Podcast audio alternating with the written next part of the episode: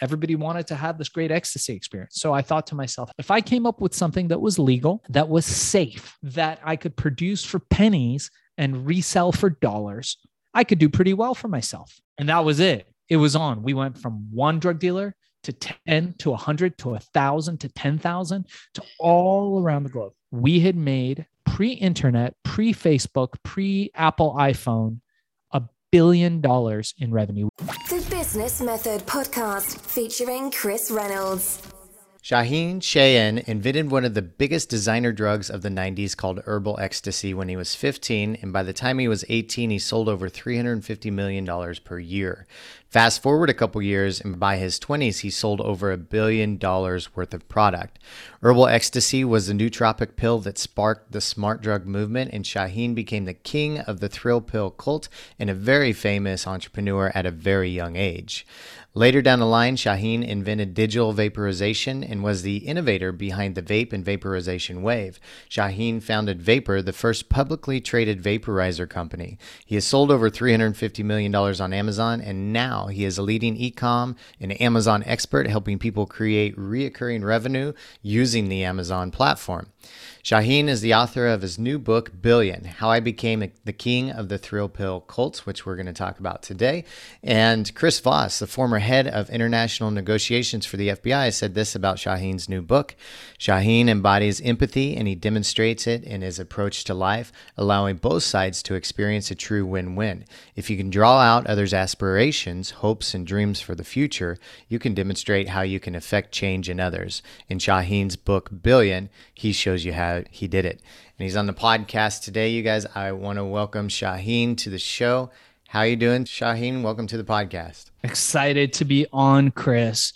And I know you mentioned my buddy Chris Voss, who mm-hmm. wrote the intro to my book what an amazing guy. And I, I always thought to myself, dude, I would love to be in the FBI or the CIA or the one of those organizations, right? It's every boy's dream. Right. And then I realized you would actually have to police people. And I'm like, yeah, I'm I'm I'm totally not cut out for that. Yes. And it's funny because I know you mentioned my story and the story with herbal ecstasy and what I've written my book Billion on. And it's funny because I remember, you know, I left home at a very early age. We were immigrants. We came from Iran mm-hmm. in the 1970s, late 1970s, and landed here. I'd get the shit kicked out of me every day in school. Uh, immigrant, total immigrant story. It was a bad time to be an Iranian kid. Mm-hmm. And I remember, I, you know, I left school, went out on my own, basically living in abandoned buildings, backseat of broken down cars, anywhere I could. Yeah. Trying to trying to find my um, fame and fortune.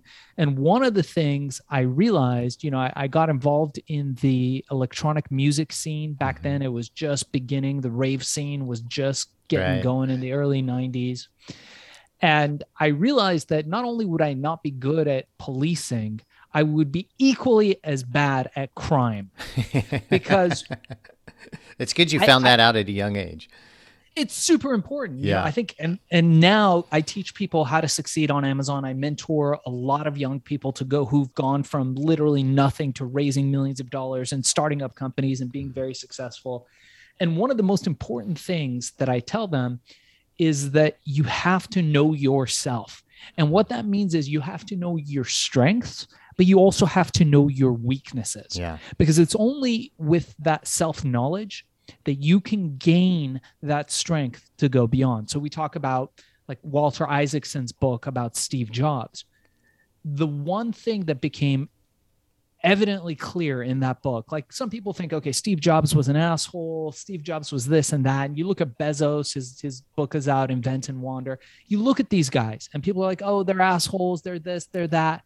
But at the end of the day, the one quality that binds them, that binds all successful people, even fighters. If you look at Mike Tyson, if you look at Tyson Fury, who right now, as we're recording this, is the heavyweight champion. Is that these guys know themselves. Mm-hmm. They know their strengths, they know their weaknesses, but they have this deep self-realized understanding of who they are. And so did Steve Jobs. He knew exactly who he was and what his purpose was. Mm-hmm. Bezos coming out of DH Hutton, one of the big venture firms, you know, figuring out dude, he knew exactly who he was when he started Amazon and what he was going to do. He was going to take cheap money from Wall Street, Mhm. pump it into Silicon Valley, and build the world's most powerful e-commerce company. And it's it's exactly what he did with that knowledge. So, me coming out of Iran. I was super dedicated, but I realized, okay, dude, I'm not going to be good at policing and I'm going to be terrible at crime. You see people doing crime and you're like, really, dude? Really? Like people are so bad at crime. But yeah. at least I think as a as a teenager, I had this knowledge that I would not be good at crime. Yeah. So I thought to myself, okay, who's making the money here Uh-huh. in these raves in this electronic music scene? And it wasn't the people who were throwing the parties. Those dudes were broke, always running from the DJs. The DJs weren't making money because they weren't getting paid. Nobody pays the DJs. It's kind of a rule of underground clubs. The DJs always outside just pissed because nobody pays them. And the buildings were all break-ins. People would effectively somehow, by hook or by crook, figure out a way to get a key to a building or borrow, you know, keys somehow and get in, or they would just break in through the back door and they'd be throwing these parties. Mhm. Well, I realized very quickly that these parties existed for one main reason. And it was so that the drug dealers could function and have a distribution circuit for selling their pills. Now, Wow. Of course, I realized, well, okay, that goes back into crime, life of crime. I can't sell drugs, but I want to make money. So what am I going to do? How, before you move on, how did you make that realization? Like for a 15 year old to realize that, um, you mentioned that, I, and I never actually realized that in my entire life, right? I, I didn't grow up going to raves either. I grew up in Missouri, so much different environment. But um, what made you? It was it just like, did you naturally see it? So when I left home as a teen, I dropped out of school. Okay. I left home with no communication with anybody, nobody that I knew. I cut my life off as I knew it. And I was like, I'm going to go out there and burn in my ships. I'm going to go out there and seek my fame and fortune. And I'm either going to fucking make 1000000s Mhm. or I'm going to die. It's fine. Either way, I'm going to go out there and give it everything I have. I have nothing to lose. Mhm. But where I was, I was like, this is bullshit. I'm not, you know, going to go to school for eight years to learn what fucking calculus or some shit to, to, to become a doctor, get a loan and like, you know, mortgage everything. And, you know, it's, it wasn't for me. So I went off and I didn't just go out. I, I had very few belongings, but I had my library card. I had a couple important self help books. I had Think and Grow Rich. I had a few of the big Og Mandino books, a, a bunch of the self help books, the old timey dudes, Right. you know? And I took those books with me and I read them every single day. It didn't matter if I was sleeping in the back seat of a car in an abandoned building, surfing someone's couch, sleeping on the beach. It didn't matter. I would read. And through those books, I learned that you have to become observant. Mhm. Roughly around that same time, I had a mentor. I found a mentor who started to coach me. He was a super kind guy. I write about it in my book that's coming out in August called Billion How I Became King of the Thrill Pill Cult. And by the way, for any of your listeners or viewers, if you guys want, I do have a podcast called Billion, and the first chapter is free. You guys can just download it on Stitcher, Spotify, anywhere you go. I listened to it. It was good. It's very good. Oh, you did? Yes. Oh, dope. Yeah. Thanks, man. Thanks.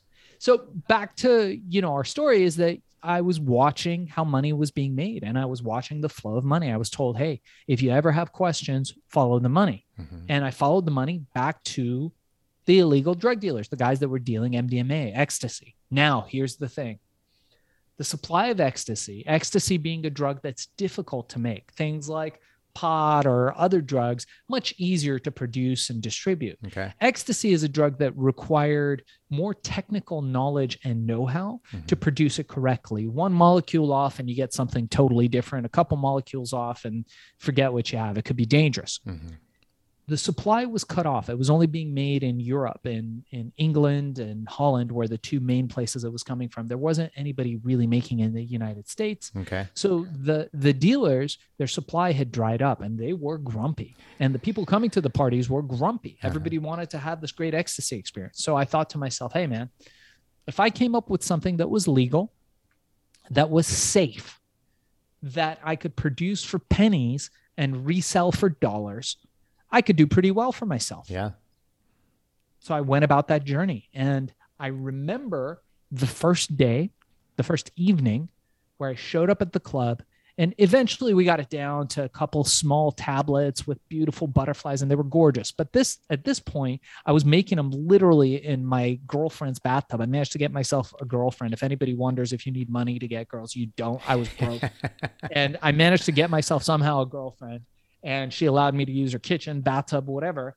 And we were making up these goof filled tablets filled with Chinese herbs that I managed to get somebody to front me Uh-huh. from Chinatown. And we were putting them in baggies. And so I filled up a, a baggie full of these things and I walked up and I was like, dude, sell my stuff. Uh-huh. And the drug dealer looks at me, you know, with his Gucci purse or whatever the fanny pack he had, and he goes, "Fuck off, kid." And I said, "I said, all right, let me make my case for you. You you have no supply left. You're selling junk because you don't have real drugs. You will probably get arrested when the cops show and show up in jail, Mhm. uh, end up in jail, and there's no future in this for you. Try selling my stuff. If it sells, great, you pay me. If it doesn't, you owe me nothing. Throw it away. Gift it to someone." He's like, all right, what do I got to lose? He was in a good mood. Started selling it. Mhm. By the end of the night, everybody in the club was jumping up, dancing, pointing at me. Now there was a lot of pills, so there was it didn't taste good. It was it was weird. This was the beta. Okay. And the guy comes back to me and he looks at me in the eyes, and I'm like, all right, I'm fucked. What's gonna happen now? And he goes, Kid, can you get me more? How soon? and that was it. It was on. We went from one drug dealer Uh-huh. to 10 to 100 to 1,000 to 10,000. you hired all, the drug dealers to, to sell your legal pills. That's, That's so right. genius. Yeah. Yeah, because I learned early on, the big Uh-huh. learning, uh, Chris, was that distribution is the single most important thing when designing a product or service. The Mm. number one mistake that most people make is that they think that if they create a better mousetrap, the world will beat its way to your door. Right. And that maybe was the case 50 years ago, maybe even longer. That is no longer the case. Nobody cares about you. Yeah. Nobody believes anything that you say. Yeah. The only thing that matters is being able to influence people using Cialdini's six elements of influence. And we can go into that as we use that to teach people how to sell on Amazon. If you can tell a better story hmm. and what other people are saying about you, social proof, super effective ways of selling things. Nobody cares if you have a better mousetrap. And here's the other part of that there are a million better mousetraps out there. There's nothing more effective than the internet to let you know that your idea, your billion dollar genius idea, buddy, maybe isn't so genius Yeah. and maybe it's not so unique. Yeah. And maybe there's 5,000 other people that have come up with the same thing that you have. Yeah. And it's not the path to riches. So, what I did in those days, Chris, was I found that distribution. And once we got to that distribution, I was making millions of dollars. Well, the product started going everywhere Tower Records, Warehouse Records. excuse me. We were selling in uh, health food stores. We were selling in 7 Elevens, GNCs, Urban Outfitters, clothing stores all over the world. We were in 30,000 plus stores Mhm. and we were making millions, or so I thought, until one day I showed up at my office and I'm, I'm still that long haired kid, you know, long hair and kind of scruffy. And I show up at the office and the news had broke. We had made pre-internet, pre-Facebook, pre-Apple iPhone a billion dollars in revenue. We'd Wow. broken the billion dollar marker. Hey, listeners, real quick, I want to tell you about our exclusive community and live events for seasoned founders just like you. Could you imagine hanging out with someone who built a billion dollar company? Over the years, we've created our private community for entrepreneurs to connect, experience, and grow.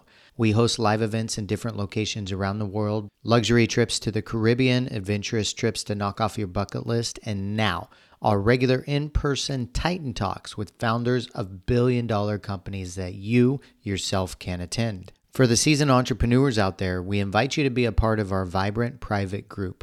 Our exclusive community is your haven that is designed to foster collaboration, growth, and networking. We host experiences with globally recognized entrepreneurs like Jim Rogers, Alex Hormozi, the CEO of Chipotle, and the genius marketing mind behind GoPro for you to get access to some of the most brilliant business minds in the world today. You can learn more about our community at thebusinessmethod.com. That's thebusinessmethod.com. Remember, subscribe to stay updated. And now, back into the interview. And I was having an oh shit moment because I did not know how much a billion dollars was. it sounds like a lot, right? But nobody knows really exactly how much it is. I've seen a million dollars before. It's a lot of money, right? I couldn't imagine a billion. I didn't even know what it meant. I didn't know. Was it a thousand million, a hundred million, fifty million? And I was panicking. They they calmed me down. CNN wanted me on. I did Nightline with Sam Donaldson. Montel Williams had me on a show. LA Times, New York Times. We had two Newsweek covers. We were blowing up. Mhm. And from there, it was a wild ass ride. And I talk about that. I write about it in my book that, you know, maybe by the time your listeners are listening to this will be out. It's going to be out later on in August. So Yeah. it, it should be fun. And there's a film that's in the works. We've got Oh, some awesome. folks that are optioning the film rights to make a motion picture, which should be cool. That's what I was thinking. It'd be a really cool um, movie as well, or series. What was so back back to the bathtub days, making making your original product in your girlfriend's bathtub. What what was inside the original product? What what are the Chinese herbs that you put in? So it was a combination of about nine different plants, mm-hmm. but the primary gist of it was that it was ephedra and caffeine, and it was a good combination of ephedra, an herb called mahuang, Okay. which you know, again, for anybody listening to this, don't listen to me. I've got the sophistication of a chimpanzee. Talk to your doctor before you take anything. Right. Neither me nor Chris are medical experts, and we're not treat, diagnosing, or preventing any disease. And I don't tell anybody to take anything or not take anything. You got to talk to your doctor for that one Yeah. but I thought it was a great herb. Ephedra is a one of the the herbs that you can extract a very amphetamine-like substance from called ephedrine, Okay. and using the herb was a very balanced way. The Chinese used it for thousands of years, and it gave you a really great effect. And in combination with some other plants from Brazil and the rainforest, something called guarana, which is a, a herb they use in uh, it's a, a fruit nut type thing that they use in Brazil. yeah. You mix those things together, and we mixed mixed a bunch of other really potent herbs together. It gave you a really nice effect. Now, of course, ephedra is illegal in most parts of the world or restricted to medicinal use only. Okay. But it's unfortunate because it was it was really a, a wonderful uh, herb, in my opinion. Hey, real quick to the listeners out there, I want to ask you something. What are you doing to optimize your day to day performance and productivity levels? You know, guys, we talk a lot about this on the podcast, and we are always trying to learn more about how each and every one of us can optimize our performance. And the reason why I'm asking you is because our show today is sponsored by the good folks at Siiz, a mental wellness company that aims to empower entrepreneurs and high performers with supplements to enhance their performance and minimize their pain points. Flow is their flagship product, which is a soluble powder that works as an energy and focus enhancer. Flow was created to be used as a dissolvable in water, smoothies, or even coffee. Flow works to provide users with an instant and sustained boost of clean energy to help you power through your day. You can literally reach more optimal states of creative flow with flow, get a fully sustained energy boost, increase your levels of mental awareness, improve your mood, decrease anxiety, and help aid in the increase of overall productivity. When you sign up for Siiz's VIP list, you get first access and can receive 50% off during the pre launch offer. You guys, that's half off during this pre-launch offer. Just head over to siiz.life forward slash the business method. That's siiz, S-I-I-Z, siiz, S-I-I-Z dot life forward slash the business method to get your discount. We'll put all the links in the show notes, you guys. And now let's hop back into the interview. And and where did you learn how to mix? You know, you're you're broke. You've uh, you're just a kid. You're still in your teens, right? Where'd you learn how to mix these together? And and then you know, were you guys testing this in the early days? Were you like you and your girlfriend at home? Let's try this one. Let's try this one. Pop this one. You know. So it's true, I was broke, but I was never poor. Okay.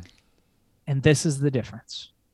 I had knowledge, I had courage, and I had action. Those are the three elements I teach everybody in my course, everybody who takes Amazon Mastery to grab a mastery of. Mhm. I had the ability to acquire all the knowledge that I needed without spending a dollar. Okay. I opened up the yellow pages. I started calling. Sure. A big group of people said, fuck off, kid. Good group of people said, I want a huge amount of money, which I didn't have. But then there were the few the few that helped me and that w- either weren't expecting anything back or were willing to take it on a deferred basis. Okay. And I did this using influence. I was able to sit down with them to build rapport, to build a relationship, to show them that I could potentially succeed with what my plans were. And when you're young and you have nothing to lose and you have this air of hustle about you. I mean, real grit. I don't mean the bullshit hustle that we see on Instagram with the dudes on the yachts and the helicopters and the girls with the little arrow bikinis pointing to, you know, all the all their parts. I'm talking about mm-hmm. like real hustle, real grit. If you see somebody who's really hungry, there's something about them. It's Yeah. very hard for people to say no to that Yeah. we eat out often and we eat out outside. And sometimes you know these kids will come and they're selling candy bars or whatever. And sometimes i'll just give them a few bucks just to help them out. But oftentimes i'll just say no thank you and they go away.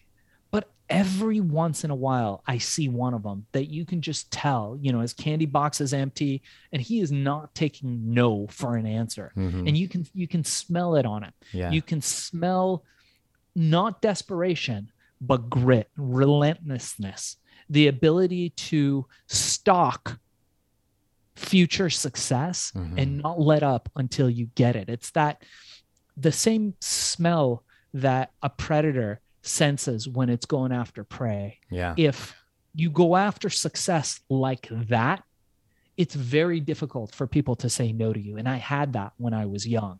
When I was young, I didn't have any money. Yeah, I was broke, but I was never poor. Right.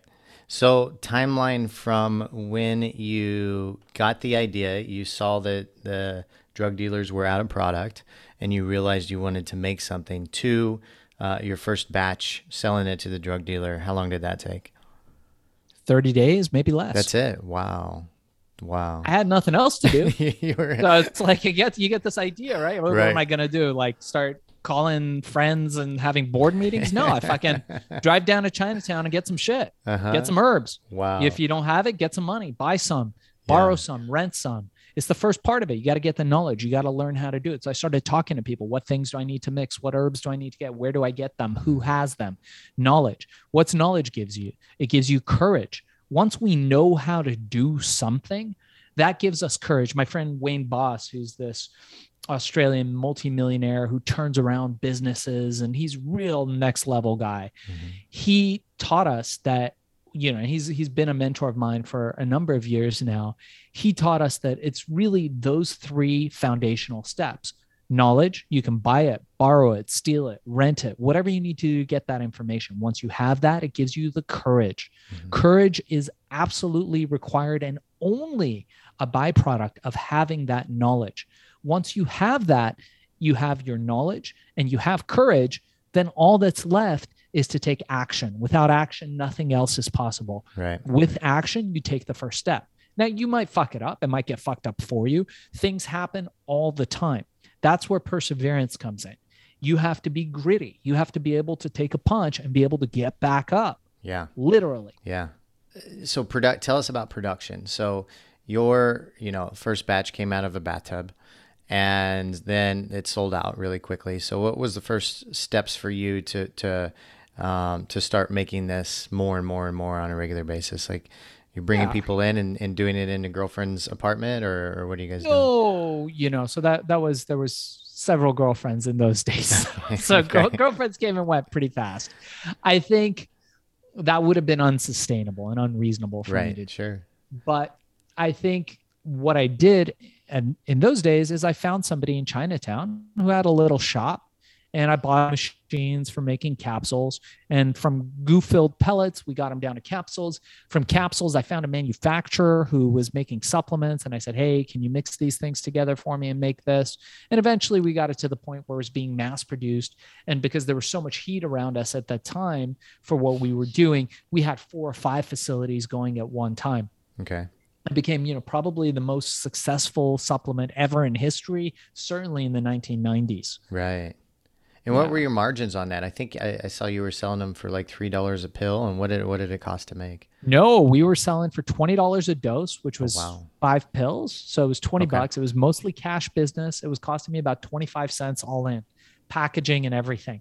And we, for the most part, didn't have any middlemen except the stores. The re- retail bought it for fifty percent off, so we would get ten bucks. Still, it was printing money. Yeah. So you know something that you make for twenty five cents, we wholesale for ten bucks. We retailed for twenty, and we made more money than we knew what, what to do with. And in fact, we did all the Lollapalooza shows, the original Lollapalooza oh, shows. wow, we would make a, a million dollars per show. I write about that cash, million bucks every show. I, as we were making so much money, I didn't know what to do or how to what what to do with it. So we, I, I sent my guys. I was like, guys, go. They were like, we don't know. We can't get armored cars or whatever. I was like, just fucking go buy some RVs. They were they, they I said, you know, I said go buy buses. They couldn't buy buses. They wouldn't sell to them. So they were. I was like, just go buy some fucking RVs. Get in the get in the you know papers and go buy RVs. So we went out and just with cash. We bought five RVs and we started rotating RVs, bringing back bags of cash and delivering bags of bags of pills, millions and millions of dollars worth of pills and cash coming in from those concerts. wow, wow. Yeah, There, there had to be a time. So dealing with all those in, in those raves in the early days and all the drug dealers, there had to be a time when you know. Um, think, was there a situation that that was ever really sketchy that kind of uh, freaked you out, or like, oh, I'm too far deep, or I don't like who I'm dealing with in this scenario? Did anything ever come up for you? all the time, Yeah. all the time. So you got to remember, I was in my teens, Right. no business school, no high Right. school education no high school. Yeah. No family. Everything I everything I no family, no no real friends. Everybody, you know, was cheating, wanted something from me.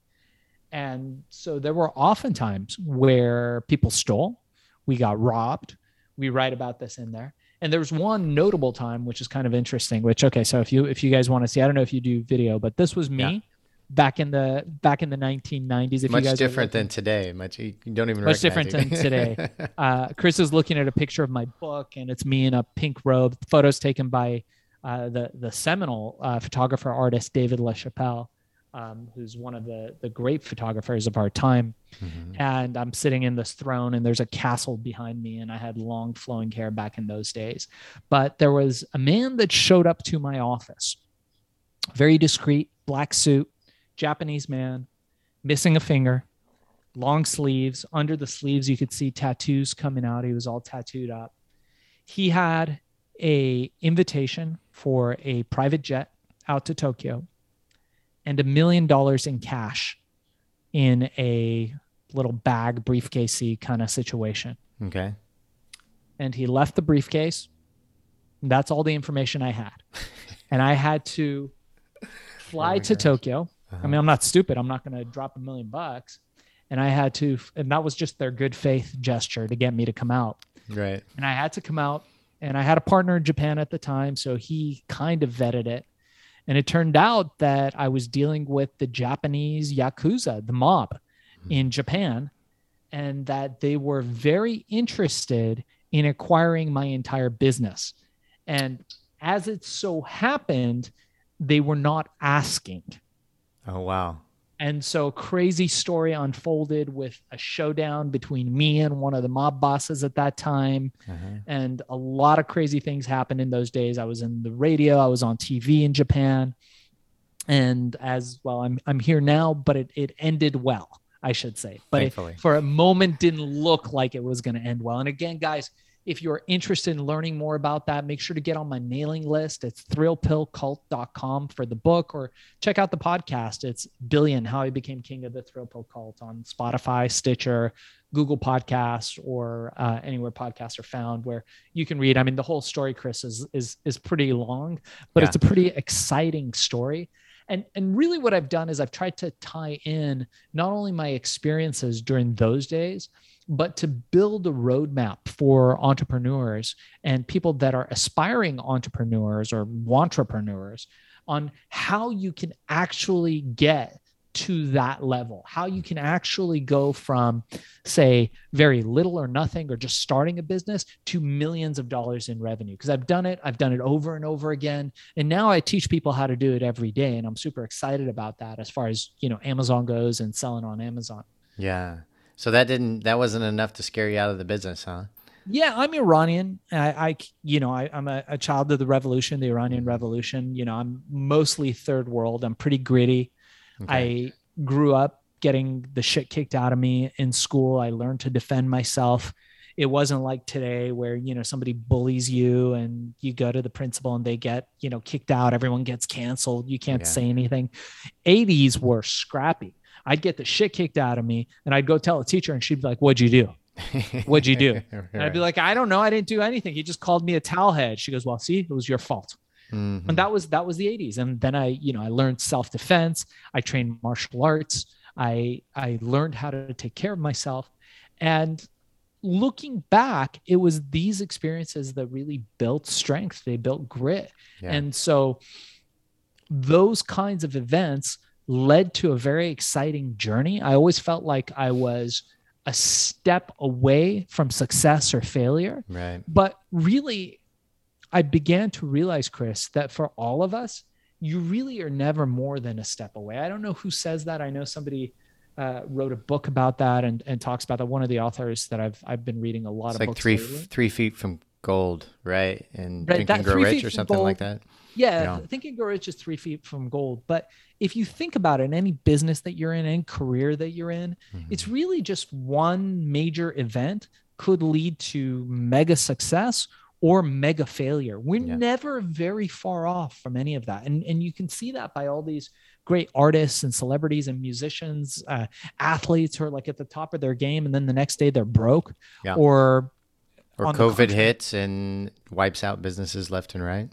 That's right. Well, not Amazon businesses, as you Not know. Amazon, Amazon, yes. businesses have been have been on a on a on a rocket, literally. Yeah. Yeah, hundred percent, hundred percent. And I've seen it back behind the scenes. How many online and, and Amazon businesses that April and May they had a rough time because nobody knew what the heck was going on in 2020. But about June, any internet business started to started to boom and started. And 2020 was the best year for so many online companies. And it's been cool to see for those companies for sure. How long did you stay in the in the thrill pill business? Yeah, we expanded that. Okay. I grew it to two, three hundred different products. We made Okay. the first herbal cigarette. There was a bidding war between Philip Morris and RJ Reynolds at the time, and a bunch of the other tobacco companies trying to buy my company. They ended up buying another uh, tobacco company that was in uh, competition with us. I didn't want to sell really to the tobacco companies. Mhm. And that product still is the standard for Hollywood studios. When people smoke cigarettes on the set, they're smoking my herbal cigarettes Oh, cool. and we introduced a number of products to the market. And then eventually i got burned out and i exited. I sold the different assets of the company off and you know in recent years managed to uh, recapture some of my trademarks some of my assets some of my formulas. And at some point we're going to be doing a totally new reset of herbal ecstasy as a male peak performance brand Oh yeah. which i'm super excited about yeah but you know at the moment i'm so focused on amazon because so i went on from herbal ecstasy to thinking about the problem of smoking Yeah. thousands of years since the dawn of time you know your caveman ancestor you know he'd be clubbing you know his his whatever and dragging it into the cave and eating it and Mhm. you know they'd be clubbing each other but they would be burning something and inhaling it Right. got evidence of this Yeah. now, fast forward thousands of years later, we're still doing that, even though we know how bad smoke, tar, and carbon monoxide, the three critical carcinogenic cancer causing elements of smoking are. So I thought about this and I thought, hey, no one's thought through this problem. Let's think through it. And I invented digital vaporization at that time. I patented, invented, wrote the book on it. And I thought, hey, if you could heat up these plants, whatever it is, tobacco or cannabis to get the cannabinoids, to a certain point, you won't burn them and maybe you'll still get the, those active elements. Mhm. Turns out that if you heat plants to, you know, say around 300, 400 degrees for a period of time, you'll get those volatile elements. It'll feel super clean. It'll feel really nice. And you'll have no smoke, no tar, no carbon monoxide, all the stuff that gives you cancer and that is detrimental to your health. So I went about creating a device. We did some development. I created these things, was making them for between 20 to $40, selling them for about 400. dollars mm-hmm. And we invented the forerunner for what now are vapes. And it started off as the size of a ketchup bottle. We got it down to a cigar. Then it got down to a, a about the size of a cigarette. And I exited that company in about 2006. The company went public. A very one of the one of the big success stories pre legalization. And what time did you timeline again when you exited Herbal Ecstasy and then got into your new company? So Herbal Ecstasy would probably be ended, you know, ended the 90s, yeah. maybe beginning of the of the millennium. And then went into the vaporization thing. That was amazing, very successful, had an exit from that. And then, you know, this was back in the day. So let's fast forward a little bit to like 2009. Bezos was deciding to open up Amazon Seller Central right. to third party sellers. Before that, you could only sell books, and everything else that was sold on there was sold by Amazon. And these were the days where you could email jeff at amazon.com. I hope it's not bad that I'm giving out that email. I think it's semi public now. and Bezos would get back to you he would respond to every single email. So I had a number of email interactions with them. We heard through him or one of his assistants that they're opening up the platform to third party sellers. I'm like, all right. I was coming up with a nootropic pill. And what was really funny is you ever see that film Limitless? Yeah. So years before, Bradley Cooper was partying at one of my houses in Venice and we were just hanging out. And I was like, oh, this is a cool guy before he became ultra famous. And he went on and he did that film Limitless. And I went on and I invented this nootropic, completely uh, oblivious of each other at, at, that point. Like we, I was unaware that he was making that movie, and I'm sure he was unaware that I was making this brain supplement. Mm-hmm. And so I made this brain supplement called Accelerol, which is now available on Amazon, has been for a while, super high end. And I was going to sell it on you know, I don't know, on a website or through stores. I got it into retail or by subscription. And then I realized, hey, the you know bezos is emailing everybody telling them hey you can start selling as a third party meaning you can sell whatever you want on the amazon platform without amazon and just pay them a commission. I thought that was great. I listed it overnight. I didn't think anything of it. Went to sleep woke up the next day thousands of orders. Wow. And i thought holy shit. This is we're on to something. This is the next big thing. And i'm going to dedicate the next 10 years or however long it takes to mastering this Amazon platform. And we did. And subsequent to that, you know, we learned how to do it for clients. I've got Fortune 50, Fortune 500 companies that pay us some ridiculous amount of money to manage their entire portfolios. And then people came to me, Chris, and they're like, dude, I want to make money like you on Amazon. Can I hire you? And I'm like, yeah, but you can't really afford me. You know, they're like, what do you charge? I'm like, yeah, you know, you really don't want to know so we created this course. And by the way for, for any of your viewers or listeners if it's okay with you i've got a one hour course. It's normally 200 bucks. We'll give it away for free to anybody that's a listener of your show or a viewer of your show. Uh, just so you guys know you don't have to spend any money to start an amazon business to launch your, your business on amazon. We teach you how to get reviews how to get your product ranked how to find a product the number one mm. problem that people have on Amazon. They're like, dude, I want to sell on Amazon. I see everyone's making money. I hear the stories, I watch the videos, but I just don't have a product. And I tell people that's the best place to be. Yeah.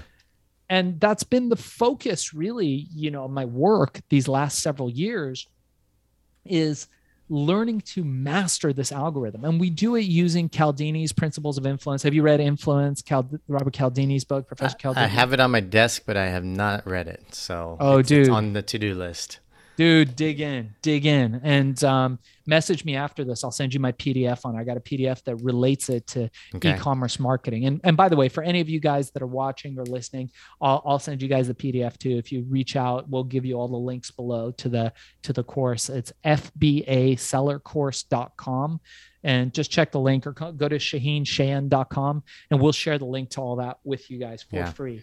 Appreciate that. But, thank you yeah, of course, of course. So we we use all the elements of Cialdini's influence: social proof, authority, likability, consistency, reciprocity, scarcity.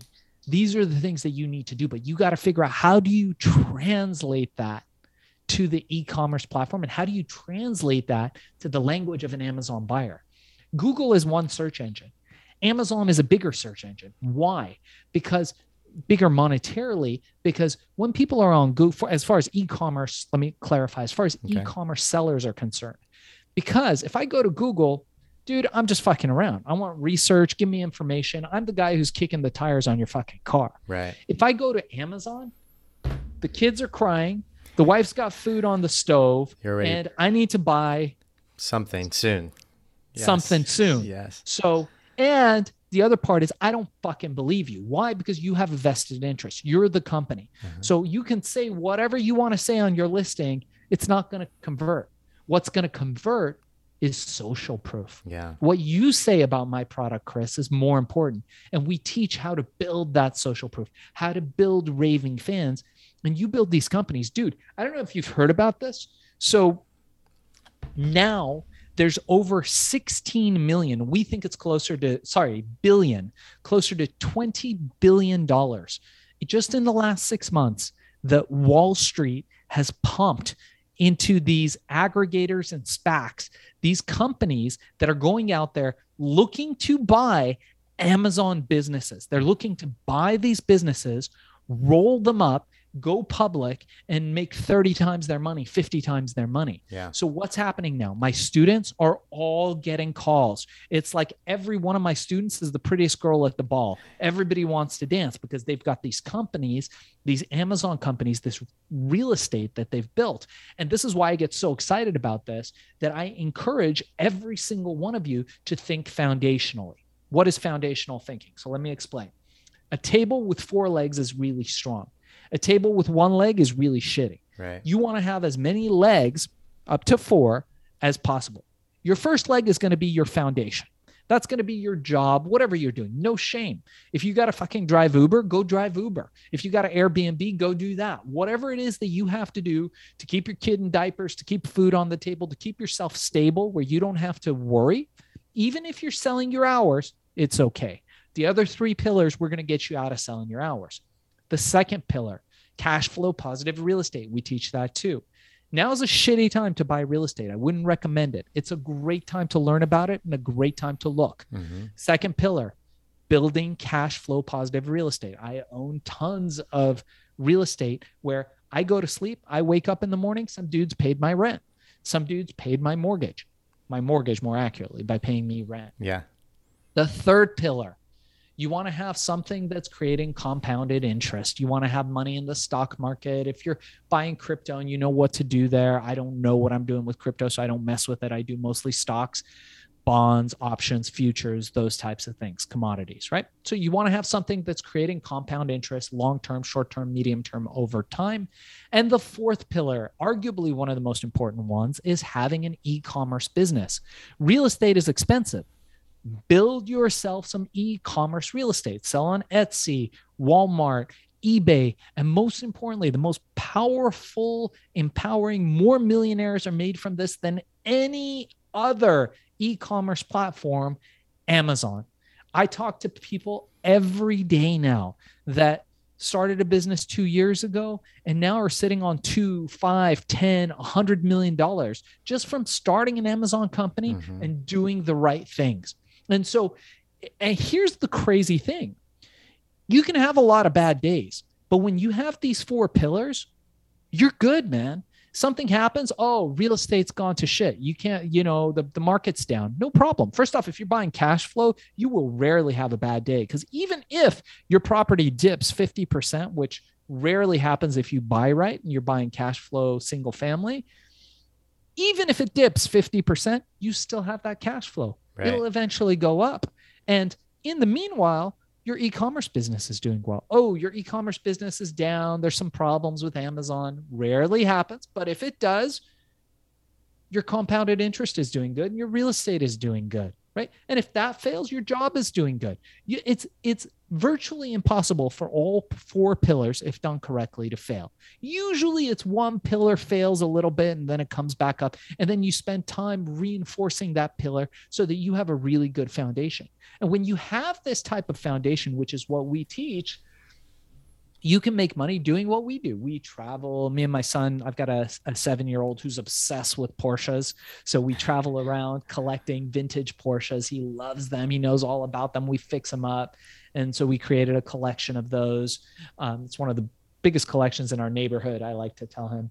and we travel and while we're traveling we've got vas you know most of most of my staff over 200 people now are outsourced people in nicaragua venezuela south and central america these are mba quality people that we hire for 10 bucks or less an hour yeah. and they do unbelievable work for us at a fraction of the price we don't have to pay health insurance you know and they're appreciative of the work. And we're really contributing to them building families building societies you know so it's a it's it's very impactful work in that way as well. And we can go traveling. I travel with my family all the time and i can work from anywhere in the world which is one of the beauties of selling on amazon. It is one of the most incredible lifestyle businesses but it is one pillar in that four pillar plan that you and I talked about. Yeah, that makes sense. You mentioned something earlier and it really stood out. You said when you, I think it was 2009 when you first started selling on Amazon, you decided pretty quickly you were going to spend the next 10 years doing it. Um, and I wanted to ask you about that because uh, when, when uh, 2020 hit, I thought to myself, I had been an entrepreneur for uh, a little over 10 years at the time. And I thought to myself, what could I have done 10 years ago that could have made me retired um, by now that I missed out on? And one of the things was YouTube. I had a mentor of mine tell me, "Hey, Chris, you need to start a YouTube channel in 2011," um, and I didn't listen to him. And then uh, I another thing that I was doing in 2009 also uh, I started selling on Amazon and I sold for about six months and I was like, ah, oh, this doesn't work. This is on to the next thing, right? And I thought, like, if I would have stuck with either of those, I would have been in a much different financial position, retired, you know, not retired, but like financially could have been retired, sort of thing. And so that was when I was made the decision. At that point, also, I had, um, you know, a few years of podcasting under my belt, and I said, well, I'm going to stick with this podcasting thing for the next decade because I think it's a really great platform and can take me where I want to go. And so, what was it in 2009? Um, and what was the mentality that you had that made you realize this is the thing, and I'm going to put 10 years into it? Yeah, yeah. If you would have stuck to Amazon, we'd probably be having this on your yacht, right? With the, yes, the, yes, you the, and I, the real jacuzzi going in the background. Exactly. Yeah. I was just on somebody's yacht. It was crazy. When you see, and, and you know, it's funny because like the guys that actually have that kind of money don't flex. Hmm. Like the guys I know that have the yachts and the planes and all that, you know, they'll call me over, you know, we'll go on the ride. It is so low key. Their worst fear is that somebody takes a picture of them on that thing and, yeah, and, they want to and keep Instagrams yeah. it. Yeah. They don't want anyone to know, hmm you know, money's best made quietly is one of the things that I learned in time. I, I didn't know that when I was in my 20s but lose lose lose a billion bucks and you'll see you'll see money's best made quietly. Okay. Best kept quietly. So to answer your question one of my superpowers and again it goes back to knowing yourself the single most important thing you can do in life physically mentally emotionally spiritually financially is knowing yourself knowing your weaknesses and knowing your strengths. And for me i always knew that one of my strengths was and i don't know why this is but I'm very good at spotting trends. I just know I can I can spot a trend a thousand miles away. Very easy for me. And when I saw what was happening with Amazon and I looked into Bezos a little bit more, I was like, hmm, this doesn't look to me like a wimpy, balding dude who's like just this like nerd with this like ha ha ha ha laugh. And, you know, I looked at him a little closer and I was like, you know what? This fucking dude is going to run shit. Like mm-hmm. this is the man. And I'm a very poor employee. So I wouldn't do well. Although I encourage people, if you are young and you are looking for a way in, go work for great people. Go find people. If you can't find Elon Musk and Jeff Bezos, find somebody 10 degrees removed from them and go work for free. Eat top ramen and sleep in your parents' basement yes. or your parents' garage or whatever and go work for them and eventually work your way up. But that's that's how I knew. And you know, it's funny. A, a buddy of mine who's a publisher and he published self help books was telling me there was a guy who would come in every night. And, you know, his name just uh, was Earl or something like that. And every night Earl would come in after his shift and he'd be vacuuming the floors and you know mopping up and cleaning the floors. And earl wasn't really the janitor. He was he was a guy that was responsible for putting the books back and everything back in the days where people cared about books. Mm-hmm.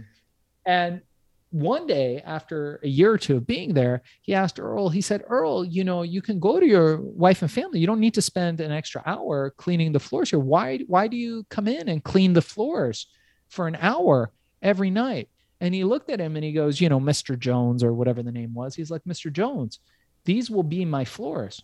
This will be my company. And he said, What do you mean? And he said, One day, this will be my company.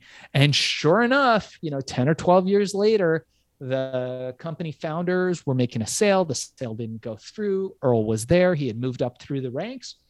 Turns out he was just cleaning his own floors. yeah. I think that's a fantastic story because you know that is traditionally that's how apprentices learned a trade back in the day. If you wanted a job you would find somebody uh, as a young man or woman and you would work for them like maybe the blacksmith or um, the person that ran, uh, ran the local pub or whatever. And you would work for free until the point where they trusted you enough to where they could pay you if they could pay you. And then you would learn a master trade and then you go off on your own and you do it yourself. And that's kind of lost with like traditional schooling these days because um, now we go to traditional school and the idea with that was you're going to learn a trade there be prepared to learn a trade. Um, but now that is definitely uh, getting to the point where it's outdated um, because you can streamline that much faster and do what you did um, learn a trade uh, working with somebody that that isn't paying you at a young age figure out how to do that and run that business and then continue on yourself. And by the time you're in your 30s like early 30s if you do that model if you if you follow that model by the time you're in your late 20s early 30s you can have a substantial amount of wealth. And by the time you're in your late 30s even 40s even be you know financially retired. But that is not what, what taught and what's taught these days what which is what you're teaching yeah, incredible story you've got, Shaahin. And this is phenomenal. I love it. And you make me want to go get that book. So I'm definitely going to put that on my reading list and up influence on my reading list as well and get that one read quicker. I'd like to ask you, you know, we could go on and on and on and on, but I'd, I'd like to ask you some of your high performance tips. You know, you've been an entrepreneur for many decades, very successful, an author now. You're training people to be entrepreneurs what you know what's your daily routine look like and what are some of the high performance tips that keep you going on a regular basis? So personally there's priorities in life. And i think for me you know my priority is always family 1st mm-hmm. family is number one. Now if you're at the place where you're a young entrepreneur and you don't have your own family yet, then better for you as far as having time and resources to reach those levels of success. Either way, one of the biggest mistakes that I made was when I was very young was that I did not look after myself. And so now as I'm older, I have much more routines that get me there. So the first is a mental routine, a meditation. I recommend Oculus VR with an app called Trip, which is really awesome. I'm, I'm friends with the people that run the company, and I, I recommend it. If you guys have an Oculus VR headset, they're a couple hundred bucks. The app is called Trip. It's probably like 10 bucks or 20 bucks or something, and it's amazing. Mm-hmm. It gets you into a peak performance flow state in about 10 minutes, eight minutes, and there's nothing that you need to do. It can be totally passive. It's it's really one of the exceptional things. There's another app called Muse, M U S E, which is a headband which gamifies meditation. But get into meditation, super critical. The second component is that you want to have time every morning before the world starts, before all the noise and negative energy of people and uh, all the things that demand your attention start to poke at you. And in that time, in that quiet time, you can begin to realize and process some of your most important thoughts. And it could be some time between five and six that I usually take to drink some tea. I've been drinking some matcha tea. We make one called Matcha DNA, which is fantastic. So I take my time, I brew my matcha tea, and I drink a cup of matcha tea, especially now. I'm trying 90 days without coffee, which is really difficult, but matcha makes it a little easier. So I have the matcha tea. Then having some type of physical exercise. I love Brazilian Jiu Jitsu, which is something I've been into for the last four or five years. Me and I'm going to continue. Me too. Oh, are, are you Yeah. okay? Yeah. Amazing. Amazing. Um, so I think that's that's a really great way to get focused for the people who aren't into impact sports, anything that can get your heart rate up. I've been doing a lot of cold baths. I do cryotherapy over at Bulletproof Labs here, Dave Asprey's place, which is awesome. I've been doing cryotherapy every day for the last four or five years, which is fantastic. And just ways to get myself in the flow. And then I have my routine. I take my supplements and then spend an hour with my kid. Now, you know, it could be an hour with my kid, an hour with my wife, but it's an hour where we go to the beach, we go into nature, we go for a swim, and we do something that sets the pace for the rest of the day. So the the majority of my time is spent thinking. And for me to be in the flow, in the peak optimal state that I need to be in order to create the wealth, the success, the happiness that I need, I need to set the stage for the rest of the day. And I do that. And it doesn't mean that you won't ever have a shitty day. I have great days, I have shitty days. It's part of being human. Mhm. But the fact is that when you do have a difficult day, that you have the tools to know how to deal with it and how to understand it. And, and meditation is really one of the things that gives you those tools. And which is one of the, the reasons actually with my Amazon mastery course is that I share all the latest hacks and tricks and tips of how to get in that peak performance state, be it meditation, cold therapy, heat therapy, red light, which a lot of us are experimenting with now to get to that point. I agree completely. I meditate every morning. I'm a big fan of it. It's very important for our minds and our psyches these days. It's funny you mentioned Dave Asprey. I actually met him this weekend, just on Saturday, and Oh, yeah. uh, went to a biotech conference and heard him speak and got a little chat in with him while I was there. Yeah, that's this has been a fantastic podcast. I really want a movie to be made about your life selling selling uh, herbal ecstasies but i think you're working on you know you're, you're working on some deals to possibly make a movie or a, a series right Yeah, there's a there's a film in the works right now. nice incredible any idea when that might be released That's anyone's guess, but Okay. as long as you know they can work it out and find the right person to cast as young me, then I'm good with it going. the hippie version of you right The hippie version of me. and then when is your book uh, when is it released Yeah, so the book's out in August. It's called Billion: How I Became King of the Thrill Pill Cult. I'm holding up the book for any guys that are listening to it. And for that, you know, you can go on to thrillpillcult.com, join the mailing list. We'll let you know when it comes out. I've got an audio book also that's going to be coming out shortly. Happy to send that to you when it's released, Chris, if you prefer audiobooks.